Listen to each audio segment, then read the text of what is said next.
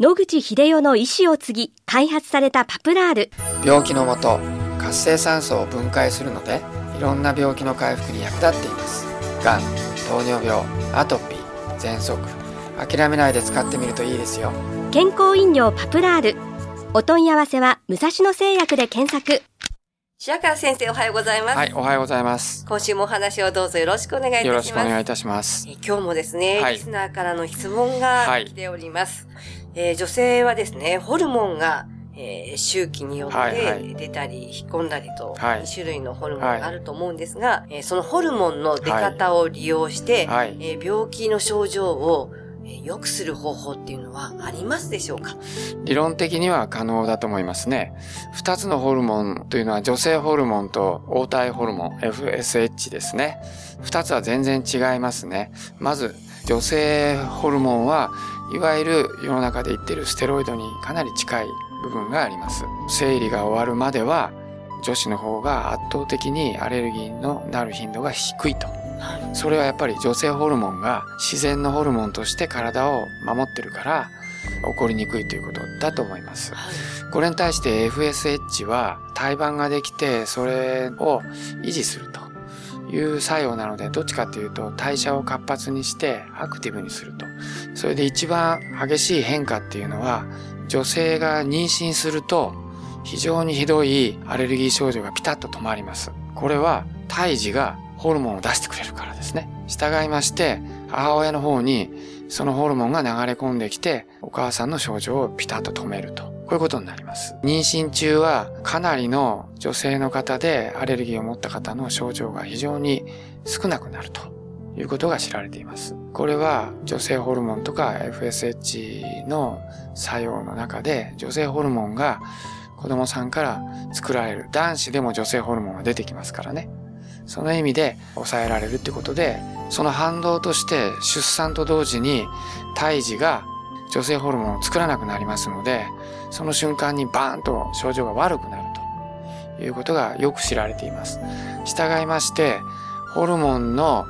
出方を調整することで症状が劇的に良くなったり、あるいは劇的に悪くなったりってことはこの妊娠の経過で明らかですね。つまり女性ホルモンを劇的に多くすることによって症状を軽減することができるということが可能なはずですね。そうすると女性ホルモンをどうやってたくさん出すかということになりますが、これはなかなか難しいんですが、論文にですね、恋愛をした女性と恋愛をしてない女性でアレルギーの症状の変化を見た論文がありまして、もう予想通り恋愛をしている女性の方が症状が軽くなったということが知られておりますので、まあ一つはそういうメンタルな問題もあるかと存じます。それから女性ホルモンを増やすというのでは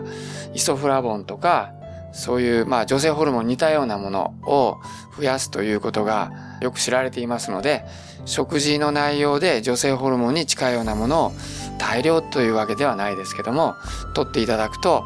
そういう症状が軽くなることはあり得ると。はい、先生、あのイソフラボンですか、えー、含まれている食品っていうのにはどんなものがありますか？まあ、納豆類とかですね、大豆ですからね、そういう系統のものは大変いいということが知られています。ただし、妊娠中のお母様が大量に大豆系統を取りますと、まあ、免疫系が全般的に上がるということが知られていて、生まれたお子さんにあのアレルギーの頻度が上がるっていう論文もございますので、妊娠中は避けた方がいいと思いますけれども、そうじゃない時、自分が今アレルギーの症状をまあ患っている時には、例えばそういう大豆成分をあのある程度の量を取ってみるというのは一つの方法かもしれません。はい、先生、あの先ほど女性ホルモンがアレルギー症状を抑えるというお話だったんですが、はい、アレルギーにはいろいろあるかと思うんですが、えー、例えばアトピー性皮膚炎ですとか喘息ですとか花粉症、どれでもアレルギー症状を抑えますか？はい、はい、一番有名なのは喘息ですね。気道の炎症と皮膚の炎症と鼻の鼻粘膜の炎症があるわけですけど、気道の炎症がやっぱり一番激しいんですね。ですので非常に強い炎症が軌道に起こってると、えー、そういう中では喘息の症状が一番きれいに取れるということがよく知られています。そうなんですね。はい、そうしますと先生、あの妊娠以外でも、えー、女性ホルモンっていうのはその生理の周期によって出たり減ったりすると思うんですので、えー、では減るときに喘息の方は注意した方がいいと。そうですね。はい、ですので私の母もそうだったんですけども、小さい時に喘息があってずっと収まってたんですけど、生理が止まった瞬間にまた非喘といって喘息が起こってしまいました、えー、私もアレルギーの外来をやってましたですけど、結構このパターンは多いです。ですので小さい時は男の子と女の子のアレルギーの発症比率はさんたいいちないしごたいいちぐらいで、男子の方が圧倒的に多いんですね。ところが生理が止まるごじゅう、ろくじゅう前後で男子の新しい発症っていうのはほとんどないんですが、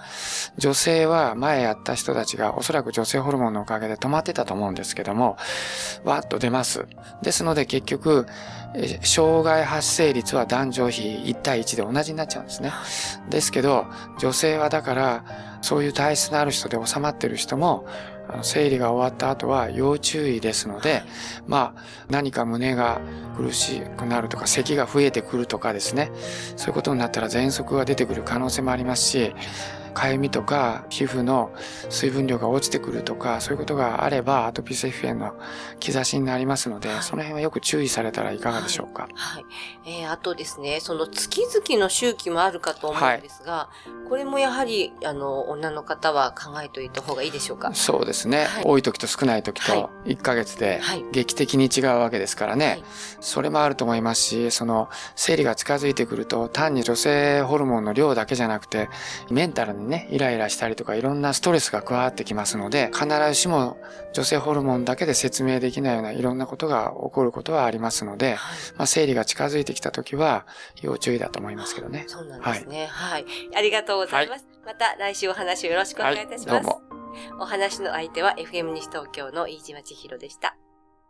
諦めないで末期がん、遺伝子治療、免疫細胞療法、温熱治療、抗がん剤に頼らない最先端のがん治療で生きる希望を。ご相談は東京中央メディカルクリニックへ。電話 ゼロ サン ロク ニー ナナ ヨン ロク ゴー サン ゼロ ゼロ サン ロク ニー ナナ ヨン ロク ゴー サン ゼロ